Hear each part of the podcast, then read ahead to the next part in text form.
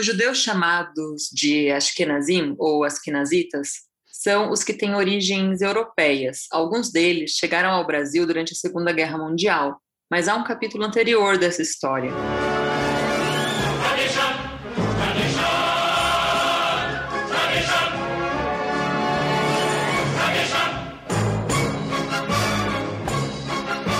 Os judeus que chegaram do leste europeu, que já estão no Brasil há mais de 100 anos. A história judaica é marcada por perseguições, e os judeus no leste europeu têm até uma palavra específica para o que passaram, pogroms. Em Yiddish, o termo quer dizer perseguição a um grupo religioso, e surgiu na Rússia no fim do século XIX. No terceiro episódio da nossa série sobre imigração judaica para o Brasil, nosso tema são os judeus que tiveram de fugir do leste europeu. Esse é o Eu Com Isso, podcast do Instituto Brasil Israel, eu sou Ana Clara Buchmann, também conhecida como Malca, ativista comunitária de longa data. E eu sou Amanda Hatzira, pesquisadora de temas ligados à cultura judaica e sociedade israelense. Nosso convidado hoje é o Rony Citrinovich, doutor em História pela Universidade de São Paulo, e a gente queria agradecer muito você ter aceito o nosso convite. Acho que vai ser uma conversa é, muito, muito esclarecedora e vai trazer, né, como tem sido essa série no podcast, tem sido aulas de histórias incríveis. Então, muito obrigada, Rony. Seja muito bem-vindo. Obrigado. Perfeito. Para nossa primeira pergunta, é, eu queria entender geografia, né? Será que você consegue me ajudar nesse sentido? Porque meus avós, em particular, eles vieram, meus bisavós vieram do, da Bessarábia, né? Do que se chamava Bessarábia, e a gente está falando aqui de leste europeu. De que países e de que lugares a gente está falando? Bom, olá Ana, olá Amanda, todos que estão escutando a gente, obrigado pelo convite. É, a primeira coisa interessante sobre a imigração judaica da Europa Oriental é justamente essa diversidade de, embora a gente fale Europa Oriental, é justamente essa diversidade de lugares e regiões, uh, países, inclusive Uh, vamos dizer, regiões que a gente que nem existem mais, como a Bessarábia. Mas basicamente a gente está falando da, da Europa Oriental. Uh, a gente está falando do Império Russo, a gente está falando também do Império Austro-Húngaro, que são dois impérios que deixaram de existir no final da Primeira Guerra Mundial, e é uma região, é, quando começou a imigração é, judaica para o Brasil, principalmente a partir dos anos 1910, depois 1920, é uma região que era muito diversa do ponto de vista da cultura e da política judaica, é, e que tinha, ao mesmo tempo que tinha muita diversidade entre, vamos dizer, uma cultura secular, uma cultura religiosa, ela também tinha muita diversidade é, nas próprias comunidades, que eram comunidades que se estendiam por toda a Europa Oriental, desde principalmente é, a Polônia, que é o, vamos dizer, o, lugar de onde mais vieram imigrantes uh, judeus para o Brasil, e segundo a Bessarábia, que era, na verdade, uma província do Império Russo, é, e que deixou de existir no final da Primeira Guerra Mundial. Havia muitas províncias do Império Russo, é, a Bessarabia, a Podólia, a Vilna, Grodno, é, onde se concentrava uma grande quantidade de judeus, principalmente no que a gente chama de zona de é, residência, ou PALI, né, que era uma imensa região é, dentro da qual os judeus, é, vamos dizer, eram confinados ou eram obrigados a viver. É, então, dessa região do Império Russo, dessa zona de residência ou confinamento, é, e do que depois se tornou no final da Primeira Guerra Mundial, é, a Polônia e a Lituânia independentes, foi principalmente dessa região que veio a imigração judaica da Europa Oriental para cá. É, a Bessarabia hoje fica onde? Só para a gente clarificar. eu, eu, eu, tenho muita curiosidade de saber onde que é a Bessarabia hoje. É, a Bessarabia é parte da Moldávia ou Moldova, é uma pequena parte da Romênia. É uma região que tem uma história muito particular, mas ela é basicamente a Moldávia ou Moldova e, e uma pequena parte na Romênia. Tá bom. E, e, é muito interessante, né, ouvir essa história, porque eu acho que no senso comum, quando a gente pensa nos judeus ashkenazim, é, a gente pensa em meados do século passado, assim, em diante, né? Com que, os judeus que vieram na primeira metade do século, com, a questão com, com, a guerra mundial, com a segunda guerra, né? Então é, é muito doido mesmo pensar nessa retomada assim. E, e Rony, é, você conta para a gente também é, como que funcionava assim a, estrutura dos shtetls, como que eram essas comunidades, como funcionavam, como como que era o dia a dia dos judeus que viviam nessa, nesses lugares. Olha, Amanda, é, os judeus na Europa Oriental eram uma população urbana, é, basicamente viviam em pequenas cidadezinhas ou vilarejos, como os tétels, é, que, é, embora eram pequenos vilarejos, né, como a gente costuma chamar eles, ou até aldeias, eram áreas no limite entre o urbano e o rural. Agora, é, a maior parte da população judaica tinha é, profissões e ofícios urbanos, mesmo vivendo, vamos dizer, nesse limite entre urbano e rural. Trabalhavam no comércio como pequenos artesãos, tinham ofícios como alfaiates, sapateiros, açougueiros, gráficos, marceneiros.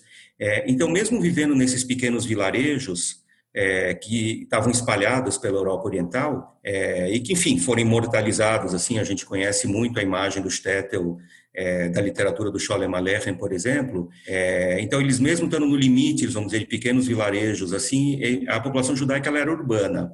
É, e ela também se concentrava em algumas grandes cidades da, da Europa Oriental. É, por exemplo, em Varsóvia, na Polônia, onde no começo do século XX havia 220 mil judeus, Odessa, Lodz, é, Vilna, Kishinev, quer dizer, também havia grandes cidades uma densa população judaica, além desses pequenos vilarejos. Agora, a, a imigração judaica para o Brasil, ela é muito dispersa do ponto de vista dessa origem desses pequenos vilarejos. A gente encontra judeus dos mais diversos, uh, das mais diversas regiões e vilarejos. E, e Rony me fala, é, como que os judeus transitavam entre o mundo laico e essas pequenas comunidades? Os judeus tinham espaço dentro do mundo laico ou não? Olha, é, até pelo próprio tipo de trabalho que os judeus tinham é, no comércio e nessas, nesses ofícios urbanos, eles viviam, é, eles viviam, embora vivessem assim com alguma autonomia comunitária, com as suas instituições, né, quer dizer, havia um mundo, vamos dizer, uma vida interna judaica muito intensa,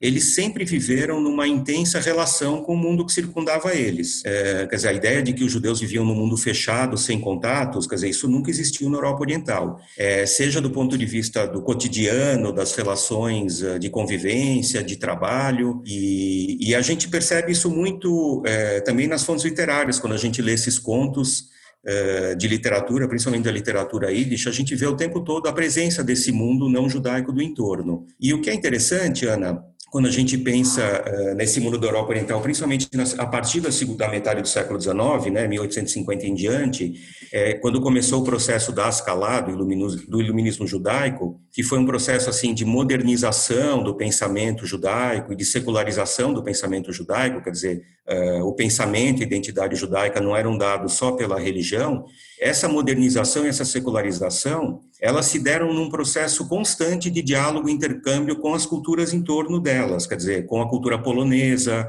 uh, com a cultura russa, com a cultura ucraniana, com a cultura lituana, na Europa Central, com a cultura alemã, enfim.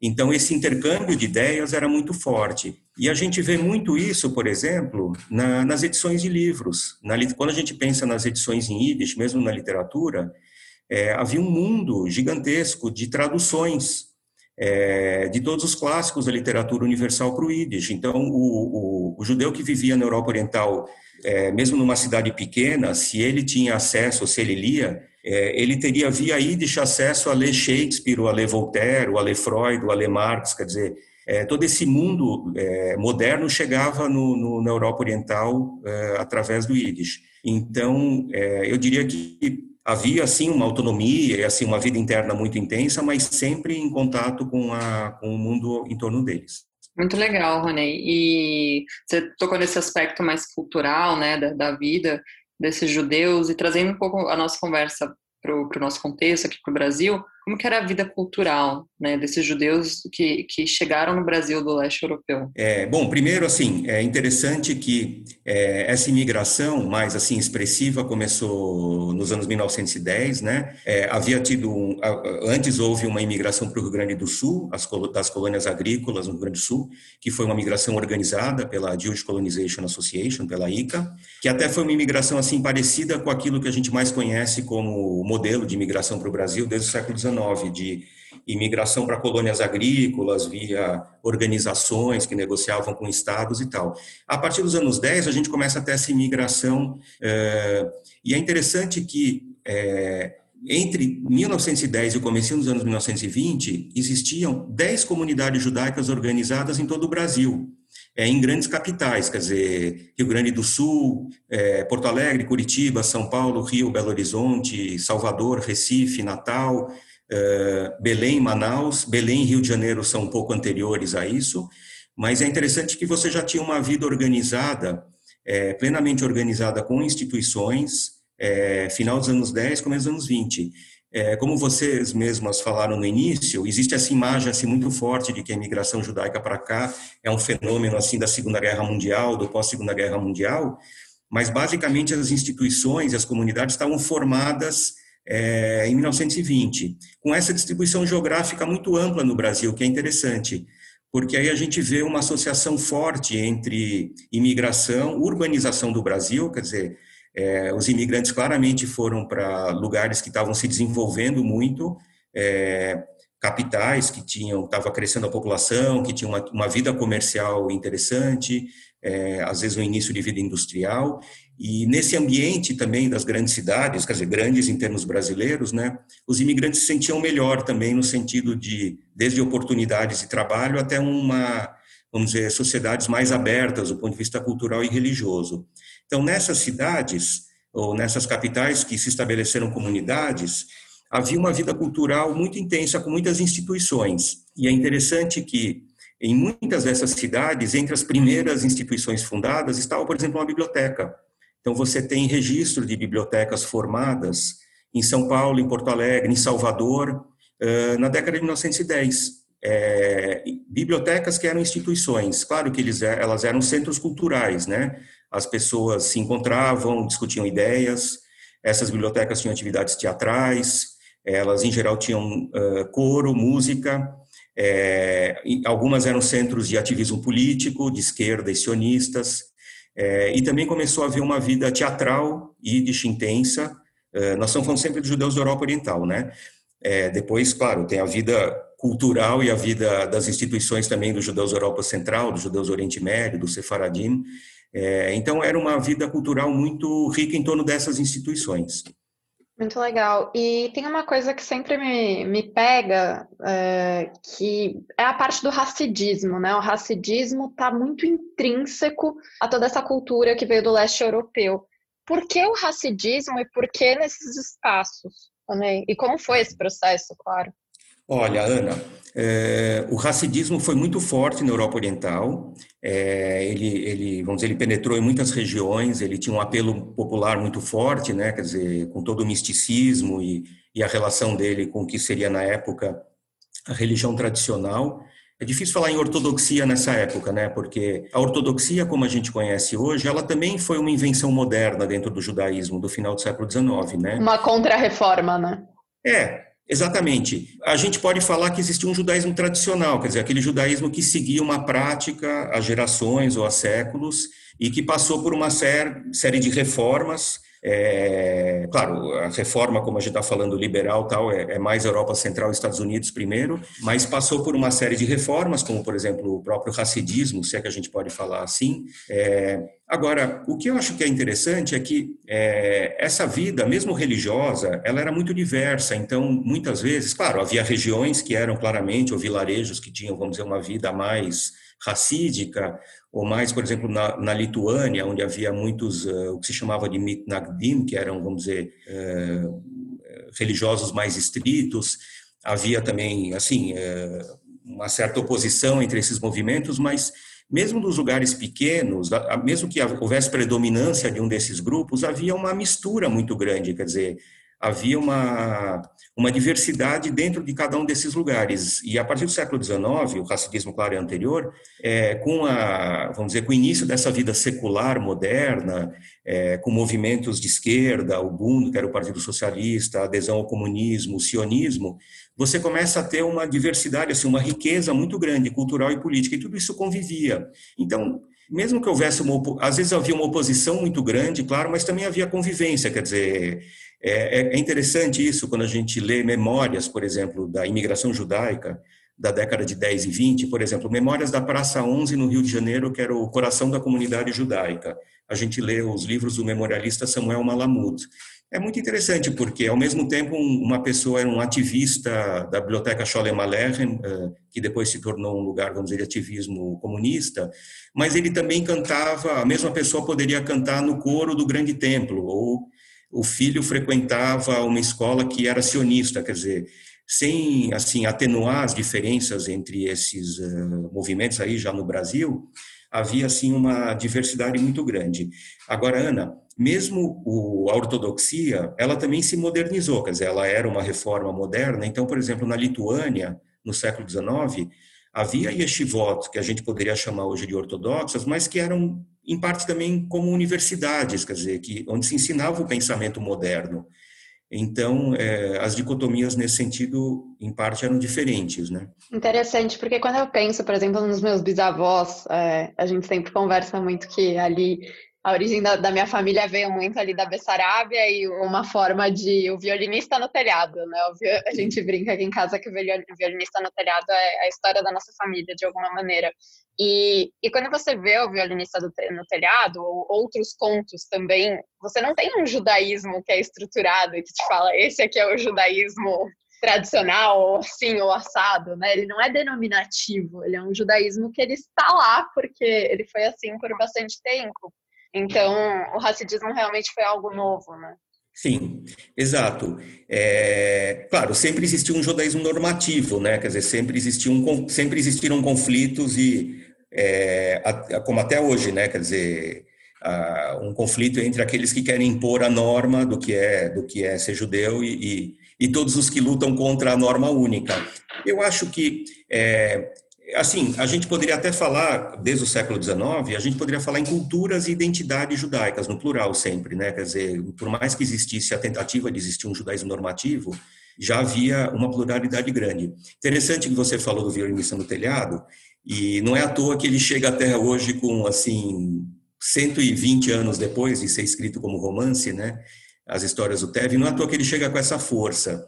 E, e, no mundo todo, né? Quer dizer, ele, ele, ele é um sucesso como musical em Nova York há não sei quantas décadas, e quando se pensa em encenar uma peça judaica Yiddish, se pensa no violinista no telhado, porque ele captou como ninguém é, essas transformações do mundo judaico da, do final do século XIX e do começo do século XX.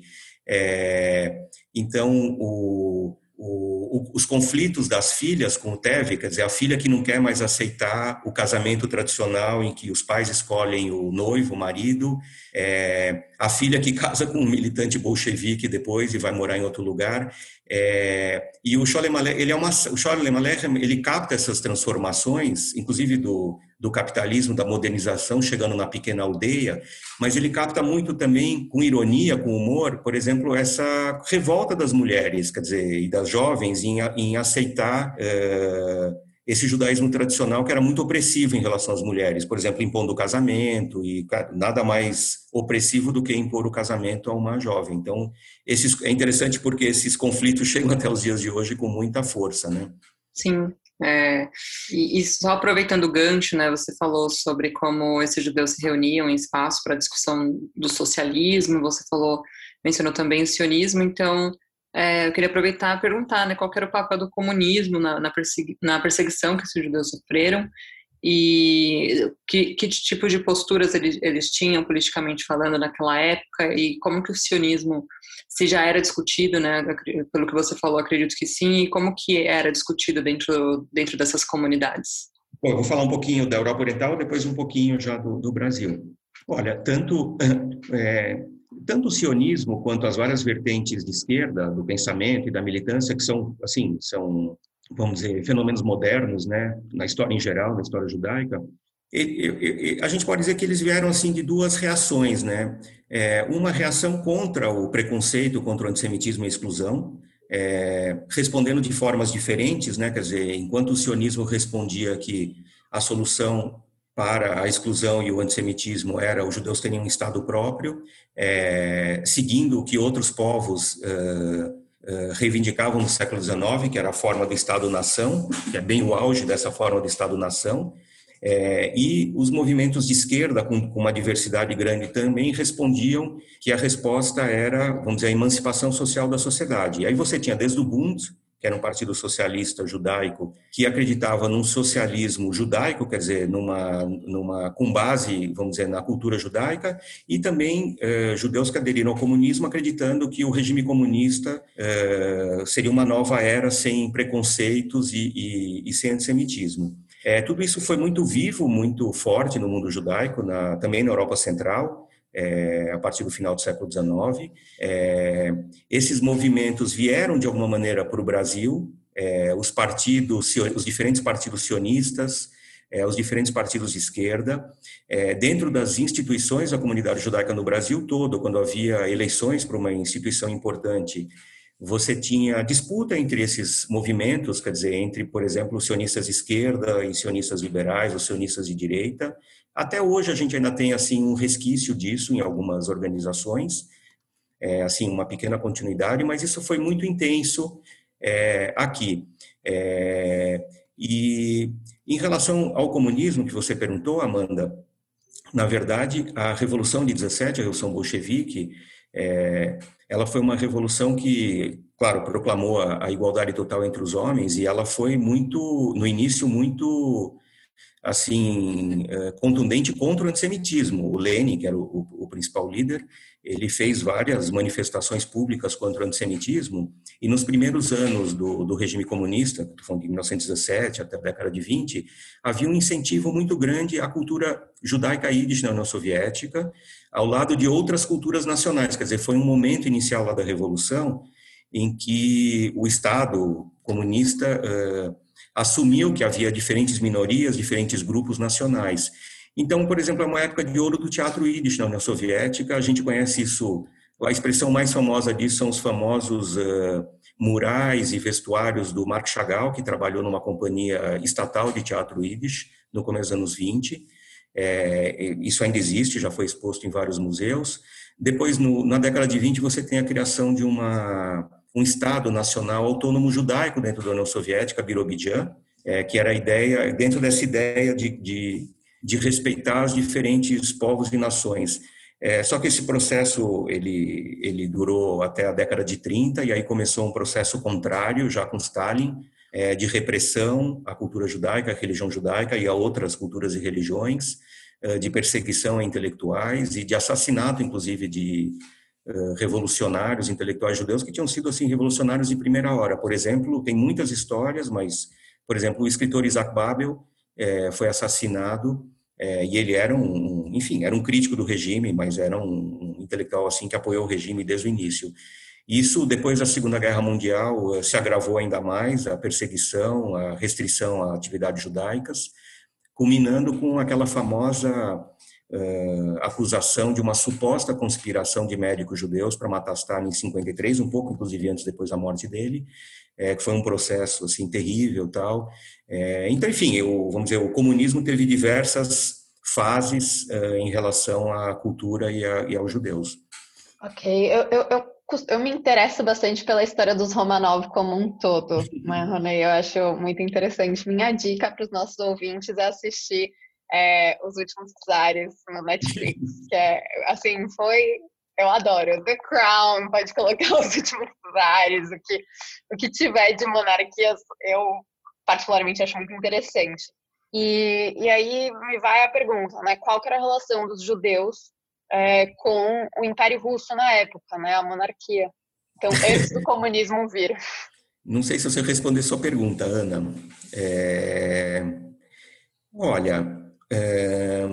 isso é uma história mais longa. É eu diria não diretamente com, monar, com, o monarca, mas com as monarquias, o, vamos dizer, a relação das monarquias com, com as comunidades judaicas variou muito, é, como, como variou, quer dizer, a gente está falando de lugares e regiões onde não havia ideia de democracia, né?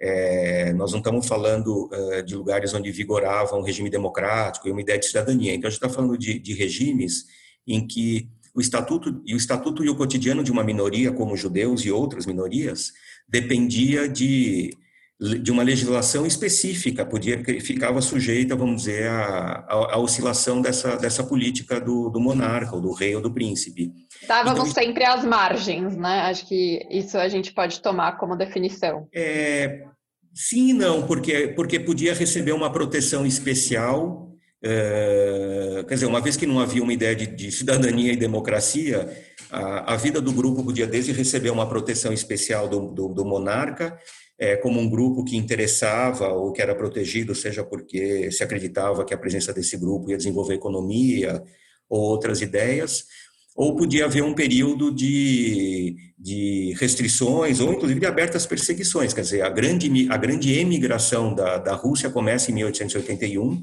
o grande processo emigratório, é, principalmente em direção aos Estados Unidos, Canadá, África do Sul, Argentina, quer dizer, isso 40 anos depois da imigração, pro, eh, antes da imigração para o Brasil, por conta das perseguições e das restrições, vamos dizer, da, da monarquia russa, né? É, então, isso oscilou muito, é, é que você fez a, a, pergunta geral é oscilou entre momentos de proteção e momentos de, inclusive, de perseguição aberta, né? Uhum. É, e, e, no início do, do, nosso episódio a Malca né, mencionou a questão dos pogroms e geralmente quando você fala em, fala em pogrom você as pessoas costumam lembrar muito da Noite dos Cristais. É, mas, é, mas essa é uma palavra que teve origem ainda no Império Russo, né? É uma palavra mais antiga é, de um fenômeno que acontecia é, ainda no Império Russo. Então, é, eu queria que você contasse para gente o que que era, o que, o que, que eram esses pogroms, né? O que que acontecia, é, por que que os judeus foram perseguidos naquele momento é, do século XIX e, e, entre o século XIX e o início do, do século XX. Olha, Amanda, é, houve muitos, é, muitos episódios, ondas de, de pogroms, de ataques na, na Europa Oriental, alguns uh, famosos como os de Kishinev, por conta da, uh, da famosa poesia do Bialik. É, é, em parte, esses pogroms levaram a esse grande movimento de emigração da, da Europa Oriental, a partir de 1881, é, mas eu acho que é interessante dizer, e então, retomando um pouquinho, quer dizer, como não havia um, uma ideia de cidadania e igualdade, é, a, a, o cotidiano dos judeus estava sujeito a essas restrições e uma legislação assim é, dependendo da vontade da, da, monarquia. Então, por exemplo, a obrigação de viver nessa zona de residência, o Pali, quer dizer que era, um, era uma região grande, por exemplo, restrições de morar em cidades como Moscou ou mesmo uh, São Petersburgo, uh, restrições de estudar em universidades, havia uma, os números clausos, quer dizer, é, uma, uma restrição assim muito forte a, a, a, ao ingresso nas universidades, é, uma restrição que era muito importante, muito impactante, que era do trabalho agrícola, de possuir terras, o que, o que levava os judeus a essas profissões urbanas. É, é, então, de um lado, havia sim um regime, vamos dizer, de restrição, de exclusão, de segregação de, e também de perseguições, é, só, só enfatizando que que isso era específico em relação aos judeus, mas também havia em relação a outros grupos. Mas eu acho que é importante a gente não olhar a história judaica é, e a história dos judeus na Europa Oriental só como uma história do antissemitismo e das perseguições. É, ao mesmo tempo em que havia é, esse regime de, de exclusão e de, de, de, muitos momentos de perseguição, também havia uma vida judaica vibrante, muito enraizada, é, com comunidades assim muito vibrantes e pujantes do ponto de vista social e cultural, é, com, com, com, todo esse processo da modernidade, com trocas em relação à, à sociedade que circundava os judeus, é, com outras culturas europeias, da Europa Oriental e da Europa Ocidental. Então, acho que é interessante a gente olhar essa história do, dos judeus da Europa Oriental por esse duplo registro, né? Quer dizer, de um lado entender a história do antissemitismo, mas de outro lado não reduzir a, o nosso olhar da história judaica a, a, essa história do antissemitismo. Eu acho que, enfim, é uma é uma maneira de a gente de a gente pensar e olhar para para essas comunidades, porque elas foram muito, elas foram realmente comunidades muito vibrantes na sua época. Quando a gente pensa em Varsóvia, em Lodz, em, em Odessa, que foi uma, uma capital política intelectual judaica até a década de 30, 1930, e quando a gente pensa no que foi no que foi o movimento sionista com todo o renascimento do, do hebraico e com todo o ativismo cultural, é, quando a gente pensa na cultura ídis, quer dizer, era uma assim uma pluralidade de manifestações, de movimentos, de então acho que é importante a gente ter essa dupla esse duplo olhar. E para quem quer fazer um passeio, eu tenho muito interesse né, de ir visitar é, e ver ali de onde vieram meus bisavós, sobrou algo? A gente consegue visitar esses lugares hoje em dia ou não? Olha, Ana, é, nós estamos falando de, vou até dar o dado para vocês, é, nós estamos falando de comunidades que em 1900 tinham mais ou menos 7 milhões de judeus na Europa Oriental. uhum. 1900. Em alguns lugares isso até cresceu depois. O que na época era quase 70% do judaísmo mundial. Então nós estamos falando de uma região que era o centro do judaísmo mundial. É, que se deslocou completamente depois da, da Segunda Guerra Mundial, quer dizer, já, já tinha um processo de emigração, mas com o Holocausto na Segunda Guerra Mundial, é, esse centro demográfico e cultural se deslocou completamente, foi destruído, né, e passou para Israel e Estados Unidos. Olha, existe hoje um movimento é, muito forte assim de recuperação da, da memória das pequenas comunidades judaicas e existe um turismo em torno delas. É, inclusive muitas vezes com participação de pessoas locais. Então, volta e meia a gente lê na imprensa na imprensa que cobre esse tipo de assunto judaico, é, claro, não apenas em grandes cidades como Varsóvia, ou como na Polônia, ou como Lodz, ou como Cracóvia, é, a gente ouve de um movimento de, de recuperação de algum tipo de memória da presença judaica, onde era o cemitério, onde era a sinagoga. Agora, dos pequenos vilarejos, que eram, na verdade, milhares de pequenos vilarejos, sobrou muito pouco, quer dizer, no máximo pode ter sobrado um esqueleto de sinagoga, ou, ou, principalmente a memória das pessoas, quer dizer, agora, é, já tanto tempo depois, difícil. Mas existe hoje um movimento muito forte de é, histórico e também turístico de, de recuperar essa memória.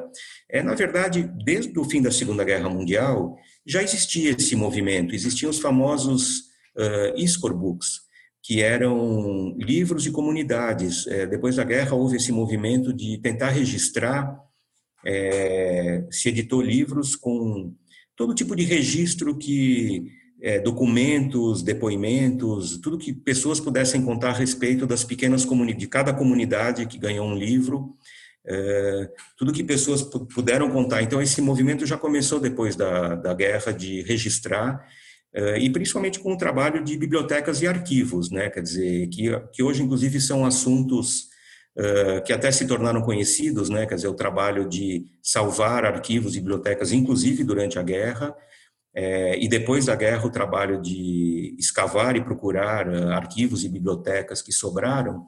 Um exemplo muito interessante e importante é o, a instituição que guarda o arquivo do Emanuel Ringenblum, na Polônia, em Varsóvia, que foi um arquivo organizado durante o Holocausto, é, no gueto de Varsóvia, que era ao mesmo tempo um arquivo que registrava o processo do Holocausto, desde ordens nazistas até o que acontecia dentro do gueto, mas também um arquivo que pedia para as pessoas registrarem da onde elas vinham até o gueto de Varsóvia e contar a história das suas comunidades. Esse arquivo foi escondido antes da, das últimas deportações, de 1943, pelo Ringenblum e pela equipe dele.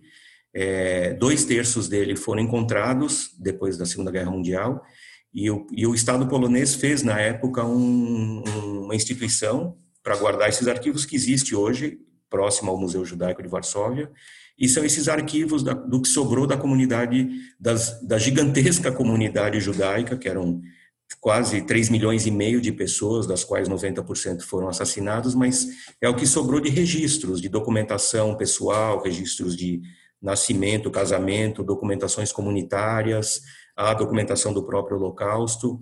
É, então, quando a gente fala em conhecer essas comunidades, tem um lado turístico, mas ele tá, ele é interessante que ele fique próximo desse lado é, que é um pouco mais técnico, às vezes um pouco mais árido, mas de recuperação e preservação desses arquivos e bibliotecas.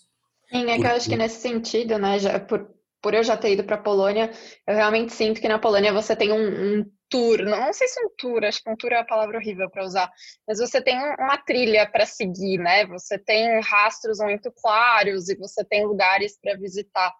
É, mas eu, eu realmente preocupada com o vazio que você encontra dessa geração anterior, é, a Shoah. Não, é um, é um vazio gigantesco, você tem razão, né? Uma, é uma destruição gigantesca, né? Se a gente está falando de 3 milhões e 300, 400 mil pessoas, as quais morreram 3 milhões, é, e foi um processo de extermínio das pessoas e de destruição da sua cultura, né? Quer dizer, é, houve um processo de destruição de bibliotecas, arquivos, é, então isso foi sistemático, né? É, então realmente é um, é um vazio gigantesco que É, mas, é, enfim, a, a historiadores, arquivistas, bibliotecários já há muitas décadas trabalham para tentar encontrar esses registros e, e hoje mesmo na Polônia, não só com a abertura do Museu Judaico, do Museu Polin, mas há um movimento também de historiadores poloneses, é, cada vez mais de é, recuperar a história da judaica como parte da história da polonesa, o que ela também sempre foi, né? Quer dizer, é, as comunidades, assim como a gente estava falando no início sobre essa relação dos judeus com o entorno, então a história polonesa é também parte da história judaica e vice-versa. Então hoje existe um movimento, existem muitas publicações uh, em polonês uh, de história judaica como parte dessa história do, do país, né? É interessante que os imigrantes vieram o, o, o, lugar da onde, a região e o país da onde mais vieram imigrantes ao Brasil foi foi da Polônia o segundo seria Romênia barra eh, porque ao final da Primeira Guerra Mundial teve um momento em que a Bessarábia se tornou Romênia, então vinham com passaporte da Romênia. É interessante que muitos desses imigrantes, quando chegaram no Brasil, eles organizaram eh, instituições, organizações, eh, por origem. Então, havia uma, uma organização dos judeus da Bessarábia, por exemplo, em São Paulo, Organização dos Judeus da Polônia. E é interessante porque eles é, esses grupos que, que tinham uma atividade assim importante, eles mantinham essa identidade judaica ídis polonesa ou judaica ídis bessarabiana, por exemplo. Então isso foi muito forte entre os imigrantes da Europa Oriental, esse manter essa sua identidade como judeus da Europa Oriental. Uhum. É, e, e, pensando né, em, no motivo pelo qual esses judeus vieram para o Brasil especificamente, né, que no nosso episódio sobre imigração marroquina, né, dos judeus que vieram para a Amazônia. A gente viu muito é, essa ligação, é, essa escolha feita pelo Brasil por causa do ciclo da borracha, vieram para fazer negócios e acabaram se estabelecendo ali no norte do país. Por que, esses judeus né, europeus vieram, né, chegaram ao Brasil? Por que escolheram aqui e, e por quais partes especificamente eles foram, se tá. resolveram ficar? Tá, Amanda. Olha, é, em parte os motivos que os imigrantes vieram no século XX são parecidos com, com, com aqueles que levaram eles, eh, fizeram eles virem no século XIX. É, uma coisa interessante é que a imigra... assim, o, o, o grosso da imigração judaica para o Brasil realmente começou nos anos 10 e no período da Primeira Guerra Mundial, né? Nós estamos falando de 1914, 1918, depois se adensou é, nos anos 20 e o Brasil só se tornou um destino interessante para a imigração judaica é, depois que começaram restrições à imigração judaica em países como Estados Unidos.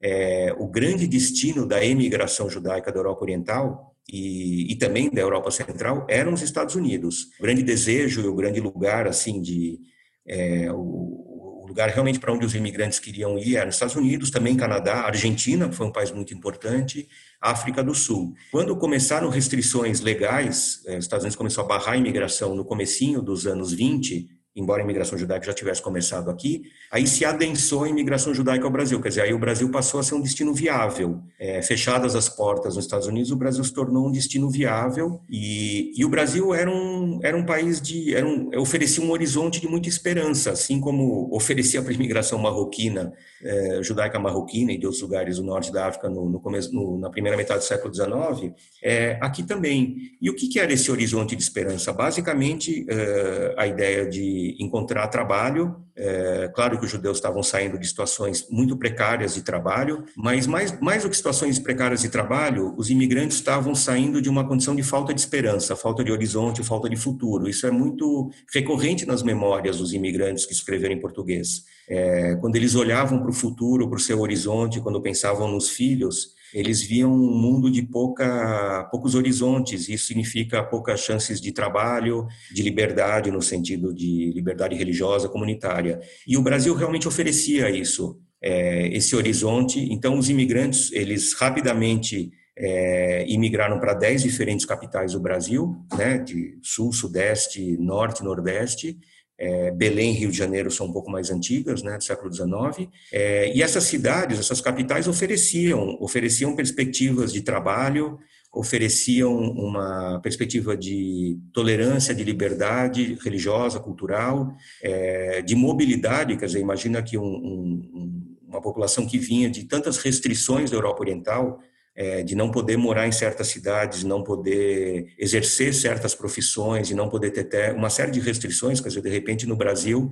isso não acontecia. O que não quer dizer que não houvesse é, preconceitos e estereótipos no Brasil, mas eles não foram predominantes, quer dizer, a gente é, o antissemitismo, nós estamos falando do século XX, né? Existe um período de 30 a 45, lá o período do Vargas, que a gente pode falar, um período um pouco diferente, mas a gente pode dizer que o antissemitismo não foi determinante assim na, na, na, história dos judeus no Brasil. Quer dizer, esse período inicial foi um período de muita liberdade e de mobilidade, inclusive. É, mobilidade entre as comunidades, mobilidade de trabalho, mobilidade de formar instituições. É isso. A gente está falando de uma experiência é, dos imigrantes judeus. É, claro que é, isso nada tem a ver com a ideia do, é, de qualquer tipo de mito de é, de igualdade racial no Brasil, quer dizer, a gente sabe que havia grupos imigratórios que é, foram proibidos de vir ao Brasil. Então, por exemplo, no século XIX até 1908, a imigração asiática era proibida ao Brasil. É, imigrantes do Japão só vieram depois de 1908. Imigrantes asiáticos, em geral, não eram bem-vindos ao Brasil. Imigrantes negros, mesmo dos Estados Unidos, não eram bem-vindos ao Brasil. Quer dizer, a legislação e o Estado uh, impedia ou restringia, é, ou em geral impedia mesmo a entrada desses imigrantes. Então, não é que todos os imigrantes eram bem-vindos. Uma parte deles, como o Brasil é um país de imigração também, com todas as ideias de, de branqueamento e outras, uh, a partir do século XIX, o Brasil começou a receber muitos imigrantes europeus brancos, em geral católicos, uh, também protestantes. Mas então, assim, a imigração judaica está dentro desse contexto para a gente não tornar tudo assim um, um, paraíso, que o Brasil era um país, paraíso de imigrantes. Não, havia também restrições e preconceitos, é, para não falar, claro, de toda a questão em relação a negros e índios, uh, que eram, enfim, uh, objeto de, de, racismo e exclusão, e, no caso dos índios também de genocídio, é, mesmo no século XX, né? É, então, no caso dos imigrantes judeus, pelo menos até 1930, a experiência foi essa, quer dizer, uma experiência de muita liberdade de constituir suas comunidades, suas instituições, suas sinagogas, é, exercer profissões livremente. É, claro que a gente sempre pode olhar e dizer, ah, mas os judeus podiam entrar na, na diplomacia. Claro, havia setores assim aristocráticos, tradicionais, onde o ingresso de judeus não era, não era bem-vindo. É, mas não era essa experiência do, do, vamos dizer, do, do imigrante comum que queria trabalhar, enfim, e frequentar as suas instituições. Legal. E aí, quando a gente, quando a gente olha para a história de quando eles chegaram ao Brasil, é, que instituições que eles trouxeram para cá, é, para as nossas comunidades e que a gente vê uma representatividade importante na época? Olha, Ana, é, é, quando a gente fala de comunidade, a gente está falando de um conjunto de instituições, né? É, e essas instituições elas formaram, em grande parte, é, a vida judaica no Brasil, nessas dez capitais e em outras cidades é, do país. E então havia sinagogas, é, clubes, bibliotecas, movimentos políticos, movimentos juvenis, organizações de mulheres, é, cemitérios. Havia assim uma gama muito grande de, de instituições e é interessante a gente pensar que, em parte, essas instituições, é, de novo olhando para os anos 10, 20, 30, elas supriam, além, além do aspecto de preservar a identidade, quer dizer, de manter a identidade do grupo e manter o grupo, vamos dizer, coeso, é, elas também supriam é, dimensões da vida que o Estado brasileiro não supria. Então, quando a gente pensa 1910, 1920, um imigrante judeu chegava aqui e tinha acesso à escola, muitas vezes, da comunidade judaica, né, do ponto de vista de instituições, assistência social, saúde, é, cooperativa de crédito, é, clubes recreativos sociais, além da vida cultural, política, biblioteca. Então, é, isso, então, isso além do aspecto da identidade, da preservação do grupo, foi uma, assim, uma alavanca muito forte para impulsionar a vida das próprias comunidades, porque essas instituições eram muito frequentadas, mas também de cada indivíduo que tinha nessas instituições uma poderosa alavanca para a vida dele. Então você imaginava que você imagina que chegasse alguém em 1915, como era muito comum, por exemplo, sem profissão, é, sem falar português. Então ele é, havia uma rede institucional que recebia os imigrantes no porto, por exemplo, em São Paulo a Ezra, no Rio de Janeiro a Relief, é, providenciava uma pensão para essa pessoa viver, é, ensino de português, é, um crédito inicial para trabalhar, por exemplo, como mascate, que foi a, Uau, a não tinha ideia de... disso. Hã? Eu não tinha ideia disso. É, então assim, é uma rede institucional formal e informal, né? Quer dizer, a formal são essas instituições que você perguntou e a informal é a comunidade no sentido de... Uh, porque mesmo quando a gente pensa no trabalho do mascate, é, precisava aprender o ofício. Quem ensinava o ofício? Era um correligionário que ensinava como vender, aonde vender, é, eventualmente fazia um empréstimo para o crédito inicial ou a própria cooperativa de crédito. Essa estrutura, com pequenas diferenças, ela existiu nessas 10 comunidades do Brasil. É, em São Paulo, no começo dos anos 30, havia 10 diferentes entidades assistenciais da comunidade judaica. É, de um lado, a gente vê o tamanho das necessidades das pessoas, quer dizer, eram imigrantes pobres, então é, precisavam de um, de, uma, de um apoio assistencial mesmo, é, o que incluía lar de crianças, o que incluía uma policlínica, por exemplo, é, de saúde, o que incluía é, cuidados aos recém-nascidos. aqui eu queria fazer duas observações que eu acho interessantes. Uma, como Muitas das instituições da comunidade judaica hoje, em 2021, ainda são herdeiras dessas instituições de 100 anos atrás. Quer dizer, o modelo de comunidade e instituições que a gente tem é, em parte, é, ainda essas instituições 100 anos atrás. Então, quando a gente pensa, por exemplo, em São Paulo, é, o cemitério israelita da Vila Mariana, que é de 1920, e a Associação Cemitério, depois chamada de Hevra Kadisha, de 23, elas estão lá 100, e, 100 anos. O Colégio Renascença, que é de 1922, está lá há quase 100 anos. A Unibis, que é a principal entidade assistencial de São Paulo, ela é herdeira de uma série de entidades anteriores a ela, diretamente sucessora, entre as quais a ESRA, que é de 1915, e a Sociedade das Damas Israelitas, que é de 1916. Ela é diretamente sucessora dessas entidades. Então é interessante que, é, não quer dizer que a comunidade judaica seja igual, mas é interessante porque existem muitas permanências nessa comunidade. E aqui, Ana e Amanda, queria só falar assim, uma palavrinha é, muitas vezes, quando a gente pensa em imigração judaica, e quando a gente fala de imigração em geral, a gente pensa em imigrantes homens. E, e, e a imigração era composta de homens, mulheres e crianças. É, então, só queria comentar que também na imigração judaica foi é, muito presente, muito importante, a presença das mulheres na fundação das entidades judaicas. E aqui é interessante que não apenas na fundação das entidades judaicas em geral, mas também entidades judaicas que já tinham, vamos dizer, algum tipo de recorte de gênero na sua época. E, e eu acho que esse é um capítulo muito interessante da, da história da imigração em geral. É, claro, a gente conhece a VITSO, a NAMAT, que são NAMAT pioneiras, são organizações sionistas de mulheres, a VITSO é antiga, a NAMAT é um pouco depois, mas havia muitas entidades, é, desde as damas israelitas, é, em São Paulo, no Rio, no Rio havia outras entidades, Quase todas essas capitais onde havia comunidades tinham organizações de mulheres é, e é interessante porque essas organizações de mulheres elas tinham um lado de gênero nesse sentido de compartilhar experiências comuns às imigrantes mulheres que possivelmente não podiam ser compartilhadas ou, ou era muito mais interessante compartilhar entre mulheres mas tinha muitos aspectos por exemplo quando a gente pensa nas entidades assistenciais de São Paulo e a gente pensa nas questões de gênero igualdade autonomia para uma mulher trabalhar, ela precisava de um lugar onde, ela, onde os filhos pudessem ficar. Então, você tem em São Paulo, na década de 30, dois diferentes lares de criança. Esses lares não eram apenas orfanatos, no sentido de crianças que não tinham família ou pais. Eram também instituições nas quais mulheres trabalhadoras podiam deixar seus filhos uh, e assim trabalhar. Muitas vezes mulheres trabalhadoras sozinhas, que não tinham família ou marido. Havia, isso é uma das entidades, né? Havia, depois na década de 1940 foi criada, por exemplo, em São Paulo, uma entidade chamada OFIDAS, Organização Feminina Israelita de Assistência Social, que era uma organização é, dirigida exclusivamente por mulheres estatutariamente, até curioso que ela tinha uma comissão de senhores, que era quase uma brincadeira com as entidades que tinham uma comissão de senhoras, né?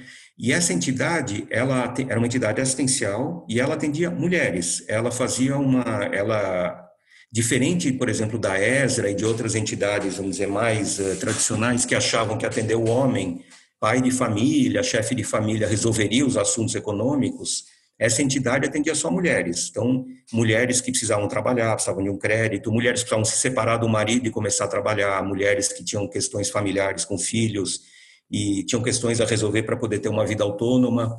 Então é interessante porque esse é um capítulo da comunidade judaica que muito pouco conhecido. É, ele certamente existe no Brasil todo é, e é interessante porque e havia também um lado das mulheres ativistas políticas, é, seja no sionismo, seja nos movimentos de esquerda, tanto dentro da comunidade judaica como também ativistas, no caso dos movimentos de esquerda, que foram ativistas fora da comunidade judaica. Nossa, é muito interessante e importante você trazer esse ponto, porque realmente é uma parte da história que a gente não conhece, eu pelo menos não, não, não conhecia é, a história dessas organizações de mulheres, né, de assistência social, enfim, e é uma história bem interessante. Enfim, a gente está chegando agora ao fim do nosso episódio e, Rony, eu queria agradecer muito em nome do podcast. Foi uma conversa assim. É, eu aprendi muito, pelo menos. Foi uma grande aula de história aqui. E queria te agradecer e dizer que você é bem-vindo aí para conversar mais vezes com a gente futuramente. Tá muito obrigada. Muito obrigado, Ananda e Ana. Posso falar mais um minutinho? Pode, por favor. e se tiver, e se tiver algum livro que você tem para indicar para gente, livros são super bem-vindos. Tá. Sim, porque a partir daqui a gente tem que aprofundar mais, porque é muita coisa, muito conteúdo, muita história. É, não, primeiro eu queria agradecer a Amanda, a Ana, queria agradecer ao IB, que eu acompanho, respeito muito. É, só dizer que, enfim, o IB, ele, além da, de toda atividade política, cultural, ele, ele é muito importante porque ele ele reintroduz de uma maneira muito forte a diversidade de pensamento e de atuação na comunidade judaica, que foi uma característica muito forte da comunidade judaica que, de alguma forma, foi se perdendo, né? Então, eh, essa ideia do, da pluralidade, essa ideia de outras opiniões, essa ideia do diálogo, essa ideia da conexão com outros grupos, o diálogo com, com negros e com outros grupos no, no, Brasil e no mundo, quer dizer, eu acho isso muito importante, porque é interessante olhar, assim, do ponto de vista da história, que essas eram características também da comunidade judaica desde, desde o seu início, é, uhum. é, essa ideia do diálogo com outros grupos, da inserção no Brasil dessa maneira, da pluralidade, é, então eu acho muito importante esse trabalho do IB, que eu acompanho, e, e, eu acho que é importante, é interessante quando a gente pensa na história, essa ideia, muitas vezes assim, que a gente ouve por aí, é, de que a gente já conhece a história da comunidade judaica, e na verdade ela tem uma, assim, um imenso manancial desconhecido para todos nós, é, de temas ainda a conhecer, a pesquisar, então, seja a história das mulheres, seja a história das comunidades no Nordeste, seja a história das edições de livros, seja a história das bibliotecas, é, é, assim, tem muitos assuntos para pesquisar, para conhecer, então acho que, que é interessante, enfim, só deixar esse. E muito obrigado e tchau para vocês. Muito obrigada, viu? E até uma ah, próxima. o livro, né? Ah, é verdade. Olha, é, assim, para indicar um livro para os ouvintes. É, se tiver alguma. Olha, é, eu vou é, bom, tem alguns livros interessantes, mas eu vou, eu vou indicar é, sobre a história dos judeus em geral no, no, no, Brasil. Eu indicaria os livros do Jeffrey Lesser, que é um historiador norte-americano que tem alguns livros sobre o Brasil, o Brasil e a questão judaica e outros. Ele é muito interessante porque é sempre uma história comparativa com outros grupos. É, é uma história que vê sempre os judeus e a imigração judaica comparando com outros grupos e outras imigrações, o que faz a gente sempre entender melhor. É, e só para indicar assim um cronista memorialista da imigração, por exemplo, Samuel Malamud, que é um grande cronista da imigração judaica no Rio de Janeiro, livros como A Praça 11 e outros, enfim, só para deixar duas indicações. Oi, pessoal, aqui é a Anitta Efraim, eu sou jornalista, fanática por futebol e estou aqui para trazer para vocês algumas das notícias do mundo judaico. A primeira notícia fala sobre Israel e Brasil. Teve uma delegação do Brasil que foi para Israel para poder conhecer o hospital Irlov em Tel Aviv que é onde está sendo desenvolvido o ExoCD24. É um spray nasal que está sendo estudado e poderia ser uma cura, um tratamento para pacientes com Covid-19. Até agora, esse medicamento foi testado em 30 pessoas, não tem ainda amplos estudos, mas mesmo assim, essa comitiva brasileira do governo do Jair Bolsonaro foi para Israel para saber mais sobre esse medicamento, esse spray nasal. Acontece que, segundo o portal Ynet, a delegação tentou ir ao hospital, mas o pedido foi negado. O que aconteceu foi que os médicos ligados a esse experimento foram até o hotel onde estava a comitiva brasileira, mas não deu para os brasileiros irem até o hospital conhecer mais sobre esse medicamento. Entre os membros da delegação estão o Eduardo Bolsonaro, deputado federal e filho do presidente Jair Bolsonaro, e também Ernesto Araújo, que é o ministro de Relações Exteriores. Inclusive, sobre o Ernesto Araújo, aconteceu até um episódio que chamou bastante atenção, em que ele estava com Gabi Ashkenazi, que é o chanceler de Israel, e ele foi tirar uma foto e estava sem máscara, e foi chamada a atenção do Ernesto Araújo para que ele colocasse a máscara para se aproximar do Gabi Ashkenazi. E atualizando um pouquinho para vocês como está a situação da vacinação em Israel. Segundo o monitoramento do site Haaretz, até agora, Israel tem 5 milhões e 56 mil vacinados com pelo menos uma dose. Isso quer dizer que 54% da população já recebeu a primeira dose da vacina. A vacina que está sendo usada em Israel é a vacina da Pfizer. E 43% da população já foi vacinada com a segunda dose. E esse é o cenário da vacinação em Israel. Israel continua sendo o país no mundo que mais vacinou percentualmente é, e tem 811 mil casos e 5.900 mortes por Covid-19. Por fim, queria lembrar a vocês que no dia 23 de março vai ter eleição em Israel de novo. Sim, de novo, a gente ainda vai tratar desse tema aqui nos próximos episódios. Mas para quem tiver interesse, quiser saber mais, o site Conexão Israel, que é conexãoisrael.org, fez um guia para todo mundo poder conhecer os partidos envolvidos na eleição. Então, quem quiser entra lá e você pode saber quais são os partidos e as propostas deles. Entre os partidos estão o Meretz, Likud, o Avodá, que é o Partido Trabalhista, a Lista Unificada, que é dos partidos árabes, o Yeshatid, que é o partido do Yair Lapid, Israel, Be eh, eh, Israel Beiteino, a Carol Lavan do Benny Gantz, que tá, estava teoricamente nessa coalizão que está no poder agora, e vários outros. Então, quem estiver interessado, fica a dica para entrar no Conexão Israel e ver esse guia das eleições.